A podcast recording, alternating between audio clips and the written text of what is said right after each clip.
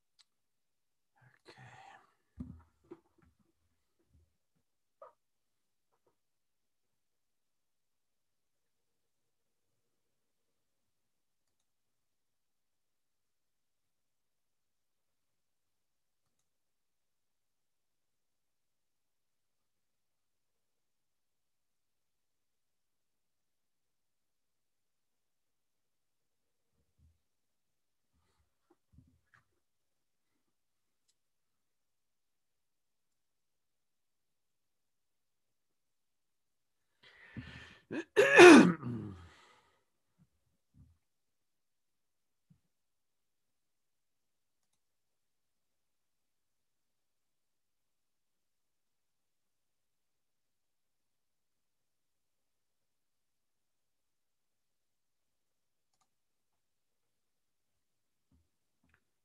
man.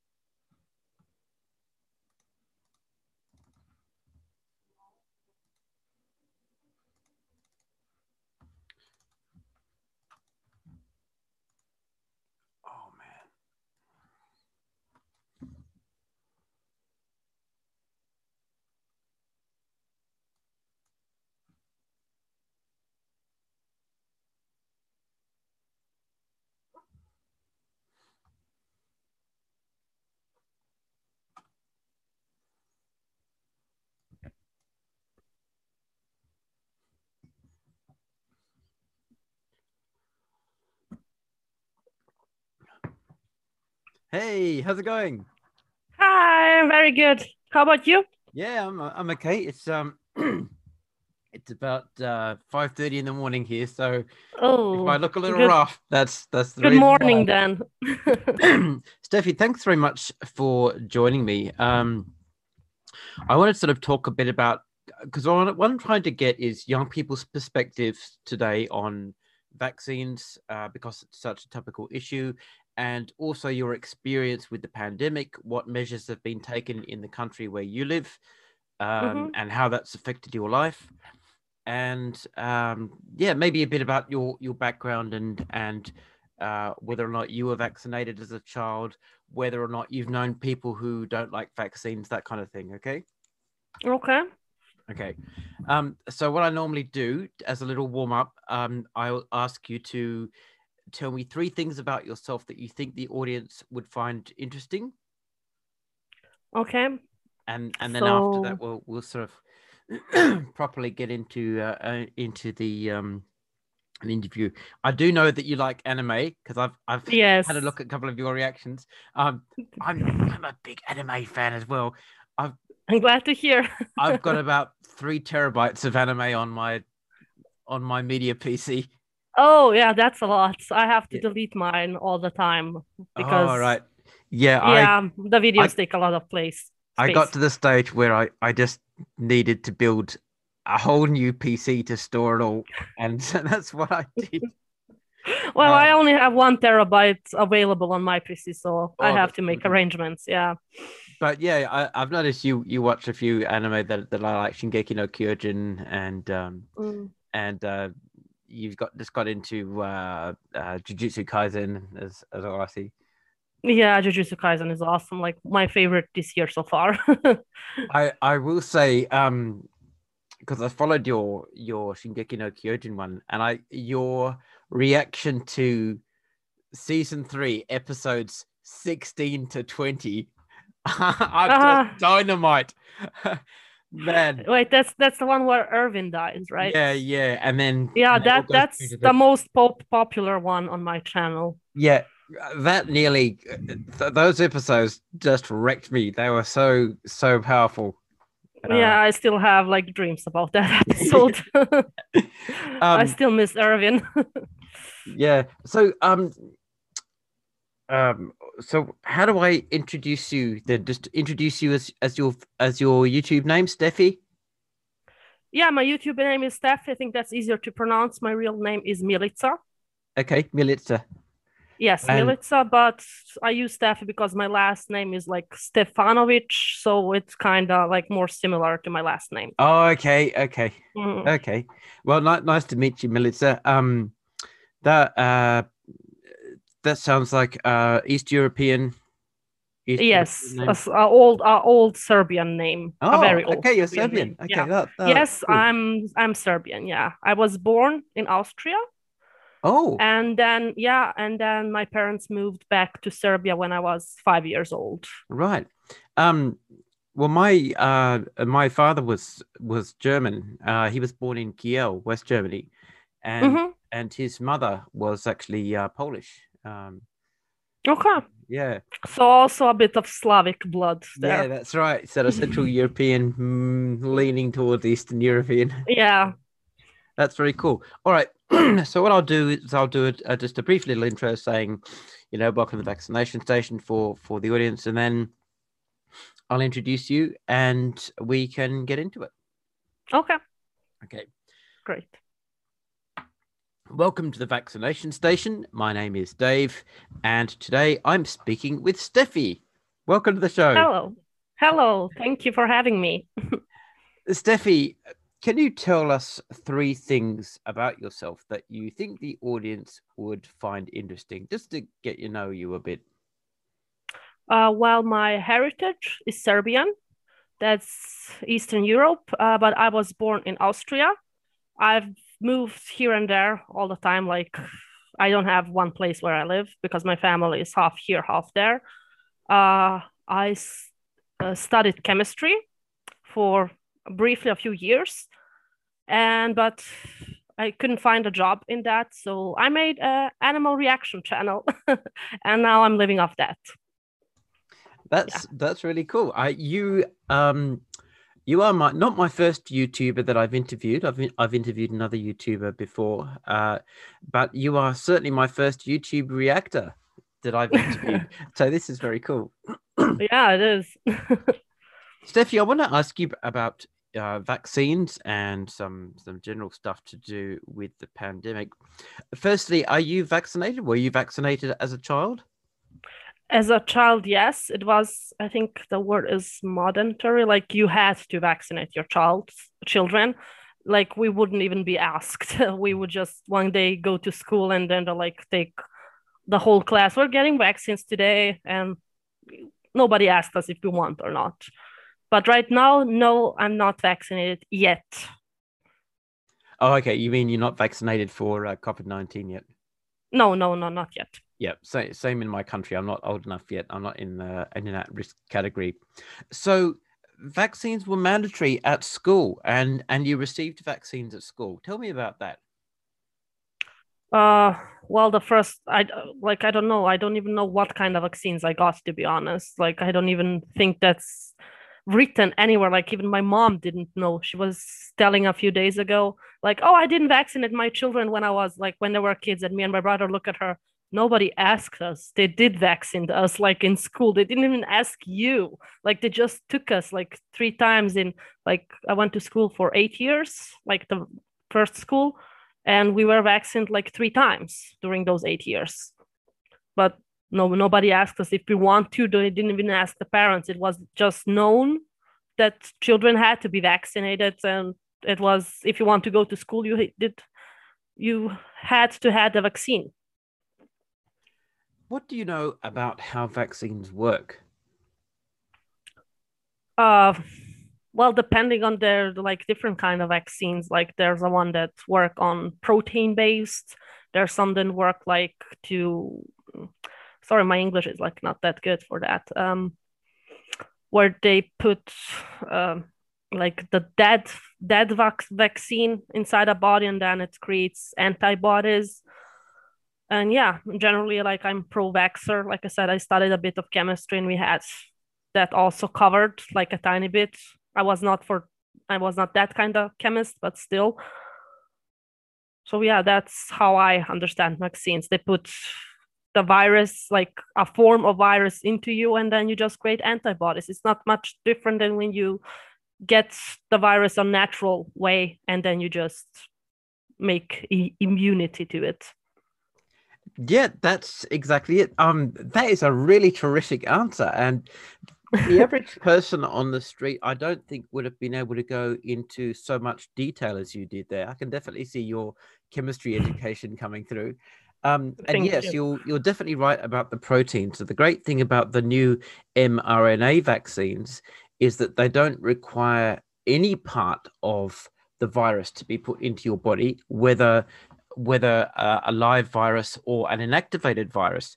Um, the vaccine basically gives the body a blueprint that teaches it how to create the protein, and then the body yeah. creates the protein and says, "Okay, well now I know to look out for these things."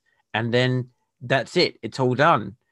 Yeah, and, and, that's also why it has to be done twice because it might not recognize it the first time. They were like, they will like, that's a danger, but we'll see. And then the second time, oh, there it is again. Let's now create the the antibodies against it. That's why, especially like the COVID vaccine, that's why it, it's like in two doses, as far as I know. yeah, that, that's that's absolutely correct. Wow, this is this is really cool. Um, so you're you're pro-vax. You support vaccines. You were vaccinated as a child. Um, what uh, is there much of an anti-vaccine movement in your country? Sorry, you're living in in Serbia. Yeah, right now I'm. I mean, right now I'm in Austria visiting my family, but I'm going back in two days to Serbia. But yes, there are a lot of anti-vaxxers in Serbia, but that's mostly because back in the days there was like a lot of wars on balkan and we, they did not get like back in the 90s i think the vaccines they did get were not that good and it's mostly the older generation that are against it which i kind of understand because they had really had bad experience with it. They mm. were not like the, the the best vaccines that our countries got because of poverty because of being poor as a country. They couldn't afford like the best ones. So there are a lot of children died because of vaccines. A lot of disease happened which is understandable but people don't understand nowadays that it's better medicine changed the technology changed we're not that poor anymore the government can afford the better ones but it's understandable where the thinking is coming from yeah when you've had a an experience like that when you've got an entire generation that's been through that experience very difficult to to, to shake that mentality, mm-hmm. even though time has moved on and science has advanced and the country has changed and things are very different now. It's very hard sometimes for a, a generation to forget the struggles that they went through and realize that they shouldn't be superimposing those on on the present time because it's just not like that anymore but i can understand uh, some of the issues there definitely uh, Serbia certainly would have um, suffered a great deal as a uh, Soviet satellite state, um, as most of Europe, Eastern Europe did, and even parts of Central Europe, like Poland, for example. So yeah, I um, I can completely understand where that's coming from. What's the general attitude though towards vaccines today in Serbia? Do you think? Well, I was actually very positively surprised that a lot of people signed up for vaccines. Like it's amazing. We were like one of the most in Europe that actually even got vaccines vaccinated now. So I was really surprised, but I think it's mostly the older generations now did it because they're mostly I know from my grandpa, he was first person he was one of the first people who signed up because he was scared for his own health. And a lot of the younger ones, I think mostly of the middle generations are still like a bit mm, like torn. So yeah, I'm actually positively surprised how well the vaccines are being taken in Serbia right now. That's that's really great to know. What what's the population of Serbia then? I think I think it's about between six or seven million, somewhere in between there. Oh, okay. Well, that that's a really small um that's a really small population there. So uh, covering the the population with the vaccine it should not be difficult to reach herd immunity quite quickly then that's that's a real advantage uh, in australia our population here is about 25 million okay and and our country is three times the size of western europe mm. so we have a couple of issues here firstly we've got quite a few more people to vaccinate and then secondly there's gigantic distances involved in sending vaccines across the country. So, uh, for example, um, I was born and raised in Perth, which is the capital of Western Australia, and Perth is the most is is the most isolated capital city in the world. The next closest uh, capital city to Perth is Adelaide, where I live now, and Adelaide is about two thousand six hundred kilometers away. Okay. So, so the distances involved here in, in Australia do um, present some challenges to vaccine distribution, especially since we've got in an, an indigenous an indigenous population as well, and many people um, in the indigenous population still live in the outback, very far away, where it's okay. difficult to get resources and and um, and various essential supplies. So, getting the vaccines to where they need it can be a bit of a challenge. But you know, we're we're getting there A vaccine rollout hasn't been great, but it's it's getting much better. So what the government here has done is prioritized the at-risk categories. So indigenous population is at the top of the list, along with older people and and frontline workers, and then gradually they start to vaccinate more groups on on the basis of priority and, and need. And I imagine that the same sort of thing is being done in Serbia as well. Yeah, yeah first first it was like the the workers like medical workers and military first they got the vaccines. And then older groups over 65 years old i think. And then the one under even i mean already some of my friends already got their vaccines like it's been uh, our president got a lot of them like at once he got one of the bigger doses in europe even though we're not that big yeah, that's a bit like more politically why he did it because a lot of other people are now coming to Serbia to vaccinate themselves, which is also like a bit of a gray area to talk about um, because a lot of people, uh, everybody else who comes to Serbia to get the vaccine, they have to pay for it. We are getting it for free. So we also think the president did it to get a bit the money into the budget too. Yeah, the the vaccine is free here in Australia too, because like you, we have universal healthcare. Um, or we don't, but still the vaccines are still. I, I thought no, did. No, no, we have to pay for everything. No, um, the vaccines now not. Thank God, at least something. But healthcare is not free in Serbia. It is like but on very, very like small level, like really just like maybe a checkout at the doctor and stuff like that. But for major stuff, you still or even a little bit bigger stuff you have to pay. Okay well that's surprising. I, I thought uh, serbia and croatia both had universal healthcare. So you you have a different system. No no we have a completely different system from croatia. Croatia okay. is much, be- much better off than us. Okay.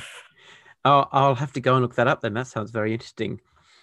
So when the pandemic hit what did the government do? What was the government's immediate response when things began to be serious and it became very clear to world governments that this wasn't going to go away? It wasn't like a two, three week, maybe four month thing. It was going to be a, a serious, dangerous worldwide pandemic. It was terrible. In Serbia, it was terrible. Like, first, okay, everybody got, uh, like the rest of the world, everybody got scared. And then, of course, we went into immediate lockdown, but not completely. First, it was after eight o'clock, you're not allowed outside. Then, after a week, oh, the numbers are too high. Let's get till five o'clock. After five o'clock until five in the morning, nobody allowed outside. Then they put it down to three o'clock, then 12 o'clock.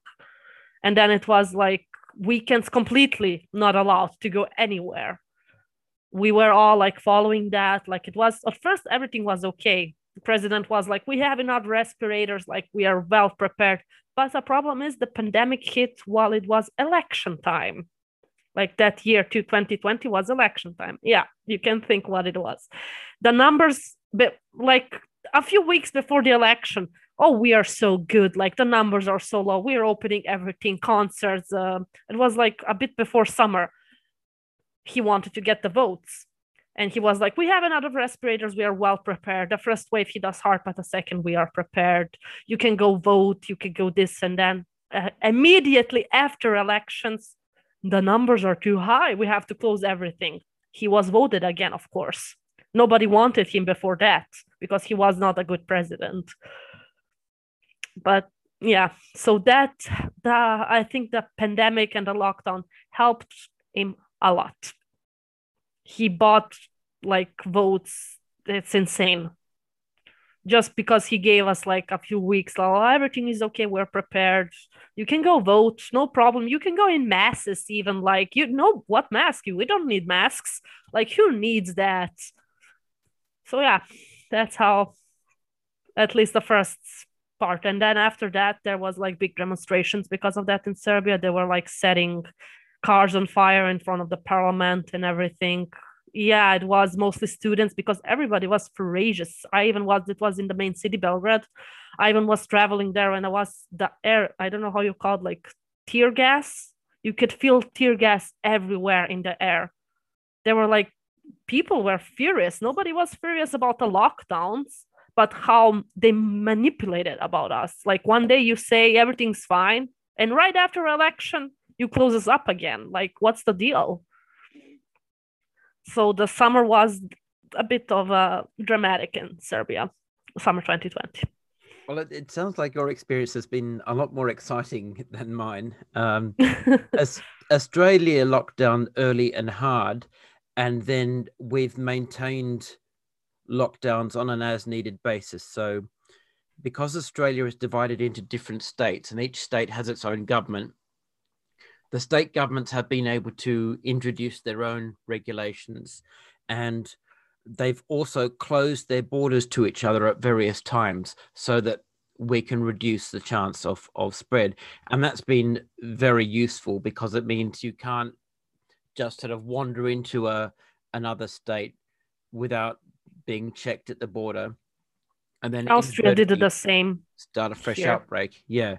So we've um we've handled it pretty well. We've had about, I think, 912 deaths overall in a population of 25 million. So we're doing pretty well. We've got the virus under control. And anytime there's a small outbreak, uh, it's traced very quickly because we've got a good tracing network. And the um, the government, the state government, no- normally imposes a quick lockdown to make sure that we can catch it and, and stop it spreading any further.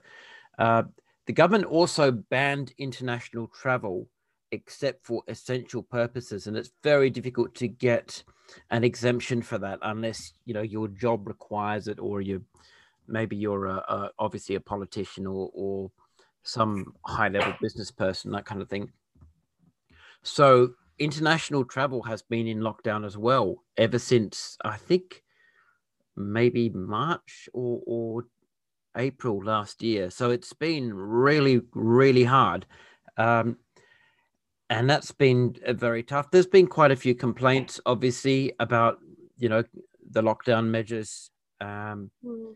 and uh, we haven't actually got to the stage of burning cars though.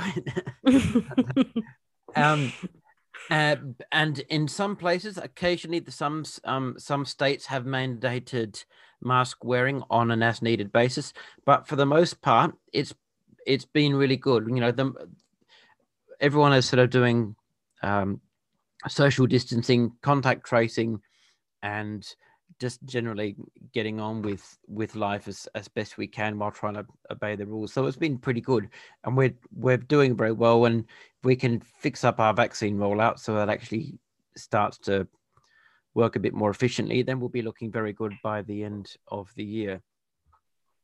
So that that's been our experience, and yours sounds a lot more, um, a lot more political and uh, and a lot more exciting as as a result of that. We've had a lot more cooperation at the political level here in in Australia, so that's that's been very helpful. So how has the how has the um, the pandemic impacted you personally then? Because if you travel between Serbia and Austria for family reasons, uh, what restrictions have been introduced that might make that more difficult for you? Well, I didn't see my family for a whole year almost because of that.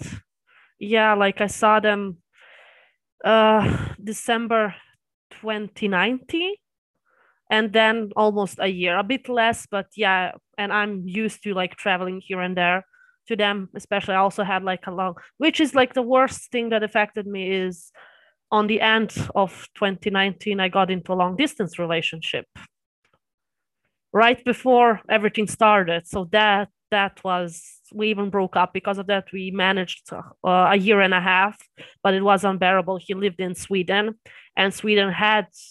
Uh, like Sweden had almost zero restrictions inside of the country. They only had like the borders closed. But the uh, bad thing was it was open for European Union, but not for Serbia because we are not part of the European Union, even though we are part of Europe. So I couldn't travel to see him at all.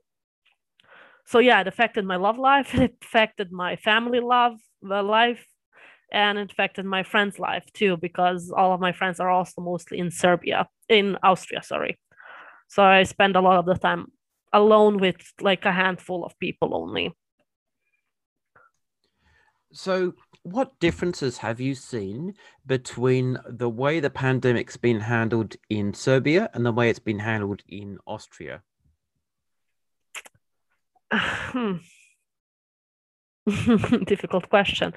Um, it's Serbia, right? Like right now, when I when I look when I look back, it was a bit more on the lower side. It wasn't like that strict. It was on the beginning, and a bit like I said after the election, but like in after like in autumn and fall, it started like everything opened, but like only for like a specific time until eight or until ten o'clock. It's it was varying.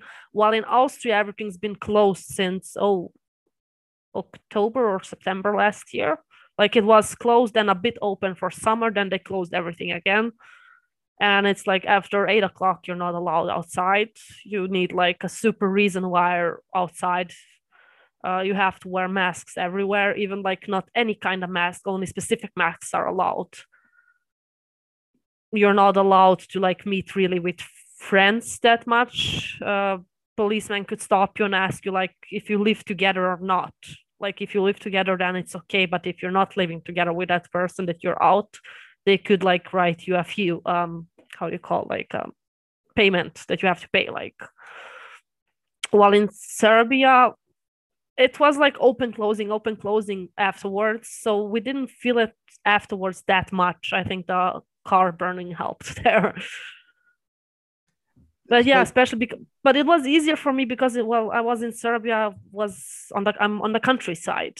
I'm in a village, so I had it's not same being on the country during pandemic and in a city. I have my garden, I have my my animals, I have a big house where I can move, go outside, and it's not that strict. There are not a lot of police. I can go over to a neighbor for a cup of coffee. Like we're not, we're only seeing each other. It's not we're not putting anybody at risk because it's a small community like everybody knows everybody nobody's going anywhere And I think for the people in the city in Serbia was much, much harder, especially like closed in four four walls. It it can be quite depressing.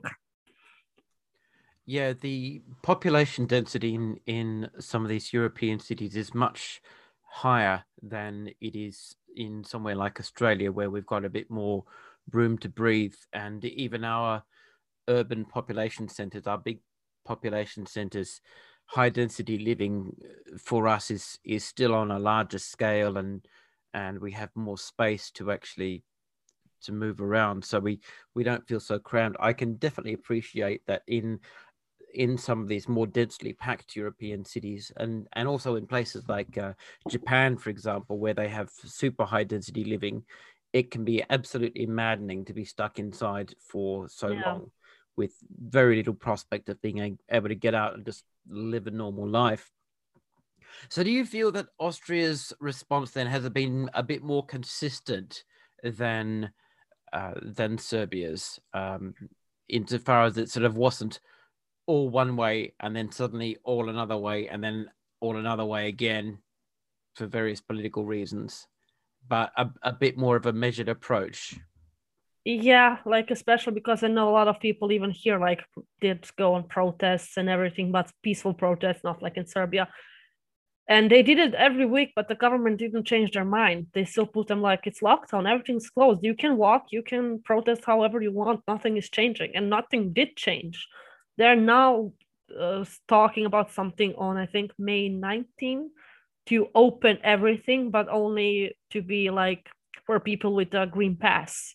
That's like if you're either vaccinated or you have a test with you, like a negative test that you can go inside of coffee shops and or restaurants or something but they keep moving that they promised it back in January, I think, and they just keep moving it every time. Like in the next two weeks, in the next two weeks, in the next two weeks. I think that's how they're keeping like people a bit calmer because they keep promising, and that's why a lot of people protest, but it's not changing.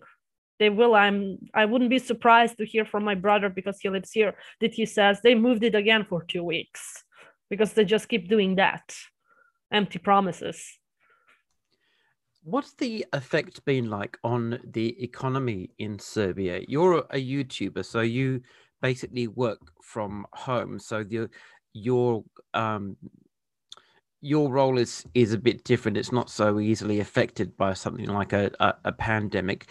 But what it, what has it been like for the average person on the street who says say has a, a traditional nine to five job, mm. and what has been the impact on business, particularly hospitality and and, and uh, accommodation, for example? Well, I can go for myself because before I started, I started YouTube 2016 back, but I, I had breaks and I had normal work. And before the pandemic, I actually worked in tourism. In a, I was a hotel manager.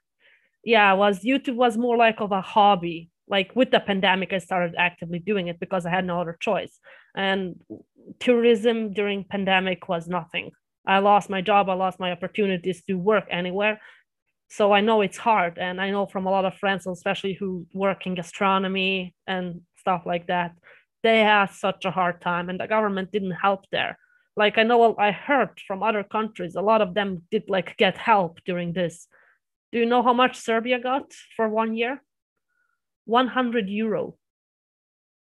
That's all that we got in May last year. That's it. What are you supposed to do with 100 euro? Nothing. Nothing. I mean, it was what, also before of, the election. One week of groceries, maybe?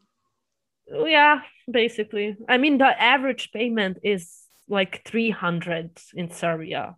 It's our economy is is a disaster but a lot of people got mad of course what do you do with 100 euros it was he was pro- he first promised every three months 100 euros which is still nothing but it would be a tiny bit of something yeah but yeah i got my 100 euros back in may 2020 while the uh, singers and like our pop idols of serbia they got 9000 because they're not working. Yeah. They got for the whole year 9000 euro per person because poor people there are no events they can't sing. How how would they pay their mansions? Like oh my god they need help well um yeah the australian yeah. government has been very supportive so although yeah our economy has has taken a hit particularly in the usual areas you'd expect tourism hospitality accommodation we have fared quite a bit better. Um, and we're still in a, a real estate boom. So there's a lot of construction going on. So there are ongoing industries that are still really roaring and there's plenty of money going through the economy. I think our unemployment rate has gone up a bit as you'd expect. And yeah, some of these industries have taken a big hit, but other industries are still strong enough to keep the economy going. So we haven't slumped into recession or anything. And that's been really helpful. Plus, say, the careful management of the pandemic obviously has contributed a lot to that. The government's trying to minimize the impact on businesses. It has offered a lot of generous financial support to businesses and families and individuals. So that's that's been very helpful as well. But uh, I think as that money winds down, because it can't continue forever, all eyes are going to be on the government to see how well the vaccine rollout goes and if a lot more things can sort of be loosened up and then life can get back to, to normal again. I know the tourism industry is hurting really badly at the moment because of the the lockdowns between states and of course the international ban, the international travel ban. So that's really rough. So, what about Austria then? How how have you found Austria in in terms of economic support for for the people? That I really can't tell. That I don't know what what Austria did. Like I'm not their citizen. I'm when I'm here. I'm here as a tourist. I know that uh, uh, my brother he also works at a hotel he didn't get like at least uh, he just got like less payments. He still uh, works there even though the hotel is not like open because he's a manager. So he still still has paperwork but at least he has a job still. While a lot of his colleagues got not fired but like on pause on break until the hotels reopens again normally. But for government help i i really don't know that information. I don't know how how how they did it here with regard to the vaccine rollout, does Serbia have the capacity to manufacture vaccines locally, or did it simply buy them from other countries? Uh, they bought them.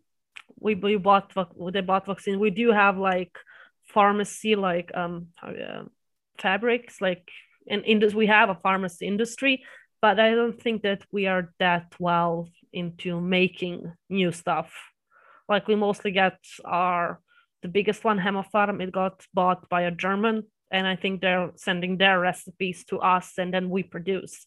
But I don't think we have the capacity to make our own. We mostly, yeah. he mostly, we mostly bought all the vaccines.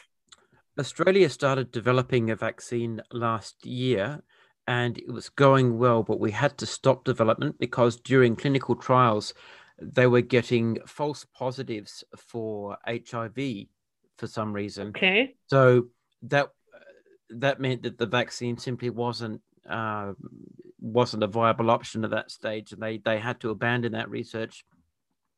And as a result of that, we have bought vaccines from other countries. However, we do have the capacity to manufacture vaccines here, and our government has struck a deal with AstraZeneca so that they can give us the information and resources we need to to manufacture the vaccine locally to cover our, our own supply. So the government bought a huge number of vaccines well in advance, which was really great. But being able to the va- manufacture the vaccine locally is a big help because that means if this becomes a sort of a, a, recurring thing if you need to have say maybe a, an annual booster we've got the capacity there to make our own and we, we won't be so reliant on other countries which i know has been a big complication across the eu uh, i noticed the eu's vaccine rollout has been um, very spotty in in places. They've had shortages of vaccines and as a result of that, they've been reluctant to sell to other countries. Uh, Italy, for example, refused to sell some vaccines to us because they decided that they needed them at the last minute. So we had to source some of our vaccines from elsewhere. Serbia obviously has avoided that big problem because you're not an EU member, you're not tied to the, the EU supply chain in that way. So you've got yeah. More freedom and, and better options to, to source your vaccines. The UK is no longer in the EU. They've been able to do a bit better. Plus, they have they already had manufacturing capacity. The AstraZeneca vaccine was uh, produced in in the UK anyway, as I understand it. So they're in a much better position. But across the EU, it has been a very awkward uh, rollout in various countries because of short supply. So I was wondering how that was affecting Austria at the moment. Well, as far as I know, they're doing fine right now with the vaccines. Like I know a lot of been, even though I know like one person who had really bad effects from the AstraZeneca. And I know there were a lot of protests against AstraZeneca because there were like two nurses, young nurses died from it uh, a lot of people are refusing to take to take it. That's what I know. But I know they have like a variation. They have the Moderna, they have the Pfizer, they have the Johnson and Johnson. I think too. Yeah, I think those four. And I know that they were like also protesting because they made you sign that you had to take AstraZeneca even though people refused, they didn't want it, and it was like a huge scandal that some people got AstraZeneca, even though they signed for for some some other ones. But as shortages, I don't think there was any. I just know that people refused to even take it, especially because the first round of people had like very bad like effects after it, which uh, if like I remember when I was a child, when I got a vaccine, I would have like high temperature for a few days. That was normal back in the days. Now people don't want that. I, I think that's the problem mostly. But as shortages, no, I don't think there was any. In Australia, we're using the AstraZeneca, and that was actually going to be the main vaccine that we used. And then when the blood clot issue arose and uh, questions began to be asked about how close how closely linked the vaccine is to these blood clots whether it's a causal relationship or merely a correlation the government decided to pause the AstraZeneca rollout and limit it to the over 50s so anyone over 50 now in Australia will get the AstraZeneca Whereas if you are under 50, you will get the Pfizer vaccine. So that's what they're, they're going to now be rolling out for for the under 50s, which is my age group. I'm I'm 48. So that's uh, that's made a lot of people happy because of you know a lot of concern that was raised in the media and in the public mind about how dangerous the AstraZeneca is and whether or not these blood clots are, are a big issue. At the moment, I'm I'm a, although I'm aware of deaths that have been linked to the AstraZeneca vaccine with regard to sort of uh, a correlation between when the vaccine was given and when the death has had actually occurred. I'm not aware at the moment of any hard scientific evidence that conclusively proves the vaccine uh, had caused the the deaths. Um, I think there was something here. It was, I think, on the news that some German, um, uh, some German scientific links linked it with AstraZeneca. Oh, First, it was okay. also yep. here, no, no, no, and then it was somewhere in the news that it was proven. Yes, mm. I'm not hundred percent sure, but I know I read it somewhere. It was either the news or the newspaper.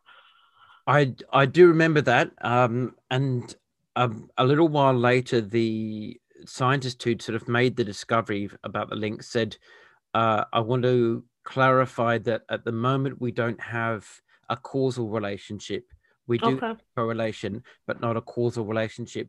So that's why they're they're trying to be a bit more careful. But out of caution, they are pausing the AstraZeneca. I know a couple of countries have paused it. Um, I think Denmark has stopped it completely, for example, and uh, I think across the EU, I think about 20 countries have variously paused it or or um, or switched to a different vaccine. There's been similar concerns raised about the Johnson and Johnson vaccine in America, mm. and they paused the Johnson and Va- Johnson vaccine, and they have now started rolling it out again after after checking the details of, of various incidents and deciding that it's not a causal relationship. It is really difficult because, of course, we've got brand new vaccines, some with technology that's only been developed in the last few decades, and we don't have the normal long-term studies that we would usually have to to prove a vaccine. Um, nor do we have the situation that we do with the flu vaccine, where every year we can build on the previous vaccine and we can anticipate that the new flu strains coming in and simply tweak it to address those. It's not the same. These vaccines are being made from scratch. They're having to start with a whole new, whole new clean slate. And it, we don't have the luxury of long-term studies to support, you know, the further safety testing that we would we would uh, prefer to have. It's only going to be in about the next year, I'd say. In another 12 months, we'll have a better idea of correlation and causation with regard to long-term effects, if if there are any, and then we'll be in a much better position. In the meantime, it's just a bit of a gamble with public trust because a lot of people are suspicious of medicine and suspicious of vaccines, and they don't like the idea that these vaccines haven't been tested for as long as other vaccines have been, and even in the minds of some pro-vax people, that that is a concern. So yeah. We just have to sit tight and and just you know go carefully, pause rollouts when we when we have to, and err on the side of caution, and just hopefully, as the the rollouts continue, we'll get that data in. But now, um, the last time I checked, nearly 1 billion COVID 9 vaccines had been issued uh, and, and administered across the world. That's about one seventh of the global population, which is actually a pretty huge number. So we're well past the stage where anyone can say, oh, well, you're effectively the research, aren't you? If you're taking the vaccine now, nobody's the research at this stage. We've got about, you know, yeah. a billion vaccines issued and, and administered. We're well past the point where anyone can say you're just participating in a giant clinical trial. That's definitely not the case. We've got a much better picture on short term issues. What we don't have is the long term picture. And that I think is going to be very interesting over the next 12 months to, to see where that data leads. Yeah. And with such a big number, people have to be aware that even when any kind of medicine, if it has a side effect on such a big number, there will be people affected by the side effect more greatly than other because it's such a big number. If it's one in a hundred that's not so like it's more but even if it's one in a million somebody will be affected. Like people are not aware of that. They were like they think everybody will be but it has to happen. It's still it's a vaccine it's medicine it's it's not only coming from vaccines like any kind of med- medication that's even been tested for 10 20 years can give you side effects, even severe side effects. Yeah, that's a very good point because obviously, the larger the numbers of people vaccinated, the larger the uh, the, greater the chance that we will see more reactions. But when yeah. you look at the big picture, when you look at the percentage of people vaccinated, sorry, the percentage of people who were vaccinated and had a reaction or a bad reaction, then you look at that against the total number of people who've been vaccinated, yeah. you begin to realize, well, that the numbers are actually very, very small. And then again, when we say reaction, what are we talking about? A minor reaction like a, a sore arm, bit of swelling, or a or a, maybe a temporary fever or are we talking about a, a, a little more severe reaction, maybe some exhaustion and some aches and pains for about a week? Or maybe we're talking about a severe reaction like a, a anaphylaxis, for example. But mm. those ones, the severe reactions, are incredibly uh, small into in numbers in terms of of the bigger picture. I know in the US, for example, the last time I looked at the numbers, the number the percentage of severe reactions was something like 0.0016% so they've administered over 200 million vaccines now. And to have the number of severe reactions represented in, in such a tiny, tiny figure is extremely encouraging. That gives us some some good solid data for long, uh, sorry, for short term and medium term, and hopefully, if that continues in the long term, then confidence in these vaccines will grow. Australia has a very good record with vaccination. We reached a milestone about a year or two ago where uh, 95% of children are now fully vaccinated, and that's uh, that's a new benchmark for us. We haven't reached that before, and that's largely because there's good trust in government here and good trust in vaccines, and the anti-vaxxer movement here is absolutely tiny. They've got virtually no influence at all. Uh, hardly anyone takes them seriously. But I do know in countries like America, they do have a bit more noise. Uh, they've got more money behind them, and they're a lot more active and influential. So it'll be interesting to see how that plays out and whether or not the Americans can reach herd immunity within the time frame they're aiming for. And of course, uh, we're going to have to wait and see how long the immunity lasts and whether or not we need annual boosters, which I think will probably be the case at this stage. And that's going to raise the question of what we do with variants such as the the uh, Brazilian variant and the others that are going around at the moment. But you know, if that happens, then that's what we have to do, and we do it for other yeah. diseases like the flu. So uh, I think we can accommodate that pretty well. Yeah, for me, it's a bit different because of the vaccines. Because we have in Serbia a bit of different kind of vaccines than European Union, and I'm just afraid that if I get the one that I I have available in Serbia, I won't be able to get a green pass for specifically Austria because we had on the beginning we had the Russian one, the Sputnik, and we had the Chinese one. And in my county, I I had available only the Chinese one, and that one is not uh, accepted in Austria. So that's one of the other reasons why I'm still waiting to see what more vaccines will we get in Serbia. Will we get them? And it will be a problem because I would have to travel to a completely different county gets there like re- registered and everything to be even able to get a different kind of vaccine. So that's of a kind of different problem for me. Like i want to be back i wanted to get a vaccine before i got now to austria to visit my family so that i don't have to get tested not to get into quarantine in that. But i can't do it if it's not like if I get like the Chinese one, I don't I don't know how it works with other vaccines. Can I maybe later on take like maybe the Pfizer one, like after a year, maybe even? Can I mix those two, or how does it work? Like I still don't know that aspect of the vaccines. I'm not even sure that anybody really thinks about stuff like that. Like can but yeah, they're still not allowed everywhere you you mentioned that the Serbian government was now in a position to be able to sell vaccines to people yeah. who traveled to Serbia for the purpose of being vaccinated. Yes. What countries are they traveling from? I saw in the news that some stewardess from Albania took the vaccine in Serbia. It was all over the news, like it was like beautiful women taking vaccines in Serbia, stuff like that.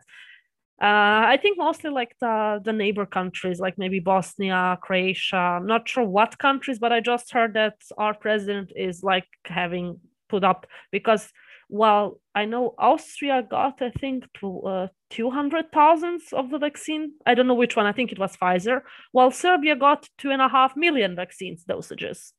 So we had more than Austria, even though the population is about the same between Austria and Serbia. Maybe I think Austria maybe has one million more, but they took much less than uh, than we. We took, like I said, two and a half million vaccines so that we can sell it to other people.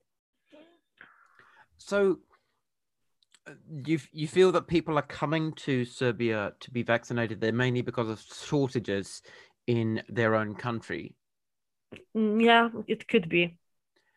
And of course, the people who are coming over are the people with the capacity to do so, the the time and and the money, um, and the freedom to be able to to travel like that. Yeah, like I think it's mostly like business people who travel to Serbia. Like I said, like the stewardesses who were there, then they took the vaccines. I think it's mostly people like that who are already there, and then they think, okay, while I'm here, I'll take the vaccine because it's available for me. Like you said, in Australia, you're still not in the into the group in the group that takes the vaccine, while in Serbia, we're already finished with those groups mostly now now it's already younger people are already taking them. We finished with the older generation like very very early in the early stages.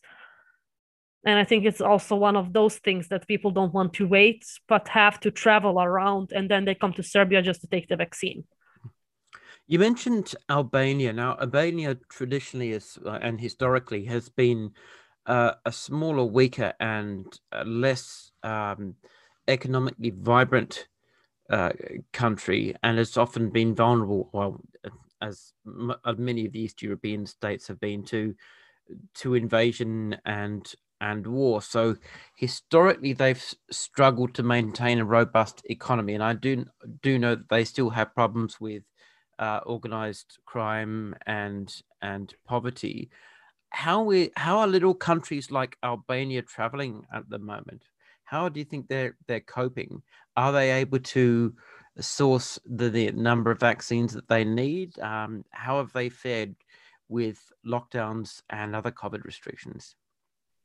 For Albania, I don't know because Albania and Serbia are not in that of a big of a terms between each other. They've been at war with each other for very long and always like people hate people there.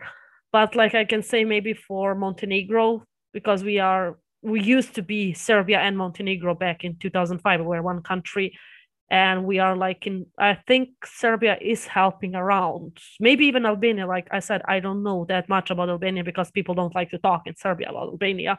Not me, but it's just I don't have anybody to talk it about. yeah, it's. Uh, Kosovo is making there a bit of a problems between Serbia and Albania but like I said, I think that maybe Montenegro is getting help probably because they are, I think, the smallest country in on Balkan on East East East East Europe. And I think like maybe also Bosnia because Bosnia is also very economically not that good of a country. It's still like we're not much better than Bosnia, but maybe like a titsy weeny better. Especially with the vaccines, I think the government had a bit more money than Bosnia to get them that much. So I believe and I want to believe that Serbia is helping out there as much as they can. Yeah, because the, the Balkan states have they are very vulnerable, um, not just economically but politically. They've traditionally relied on larger states to be their patrons and and support them and you know maybe make a promise not to invade them this century and and things like that. Um, and then there's also been, as, as you say, there's been quite a bit of conflict between these countries. Uh, the map of the Balkans and Eastern Europe has had to be redrawn so many times over the yeah. last few hundred years. Like even in my lifetime, I think I experienced three different countries from Serbia, like Yugoslavia, and then Serbia and Montenegro. Before that, it was Serbia, and then you know again Serbia. Like when somebody asks where are you from somewhere for the balkan yeah i'm old enough to remember when uh when the ussr was still around okay because that day that sort of collapsed around uh 1991 or between 1991 fall of the of the berlin wall was around uh 89 90 um and then the USSR slowly collapsed, and I think it was pretty much all over by 91. And before that stage, of course, just most of the map of Eastern Europe was covered under USSR. And then after that, as the various states gained independence, like uh, Lithuania, for example, um, the map started to look very different. But you you had um, still had Yugoslavia and, and Czechoslovakia and this sort of thing and then it started to be redrawn again, and then it was redrawn yeah. again, um, and then there was the uh, the the war with Kosovo and Serbia yeah. and uh, and Croatia, and there was the the um, the big Western intervention there as well, and that yeah. made things a lot worse. So yeah, it's um, it's not always easy keeping track of um, where the borders are in there. Yeah, in they the say love thy neighbor, but on Balkan, all neighbors hate each other. Um, so yeah, it, it'd be interesting to see um, because one question that has arisen uh, when looking at the political influence of of the pandemic and countries' responses to it is whether or not some of the bigger countries can exploit it for leverage over other countries. So there's been concerns and questions, for example, about whether or not China and Russia will use their access to vaccines as a form of soft power to influence other countries. Um, China, for example, has been using quite a bit of soft power in her moves into uh, the African continent and her deals with various African countries there.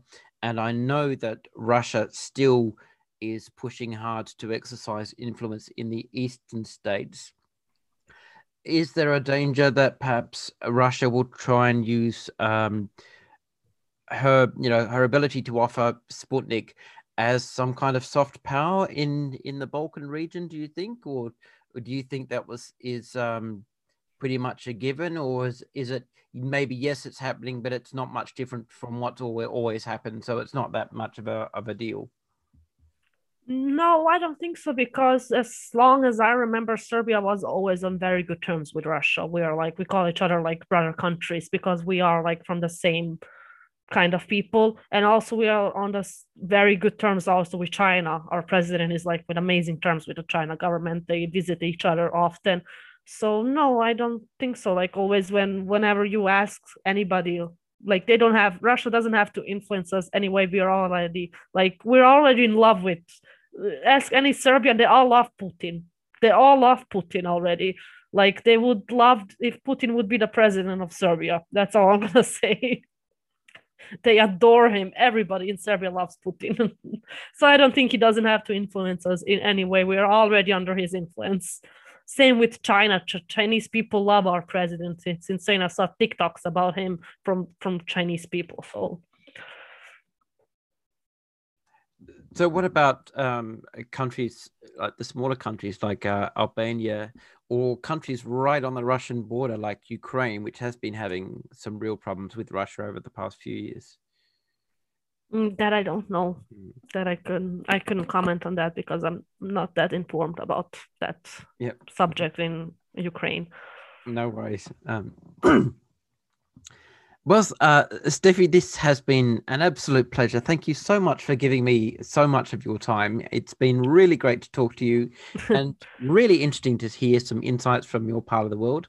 So, thank you very much for this conversation. And uh, I normally upload my podcast within about four or five days of uh, of being recorded once I've finished editing and stuff. So um, once I've got it up, I'll send you a link so that you can listen to it. But again, thank you very much for your time.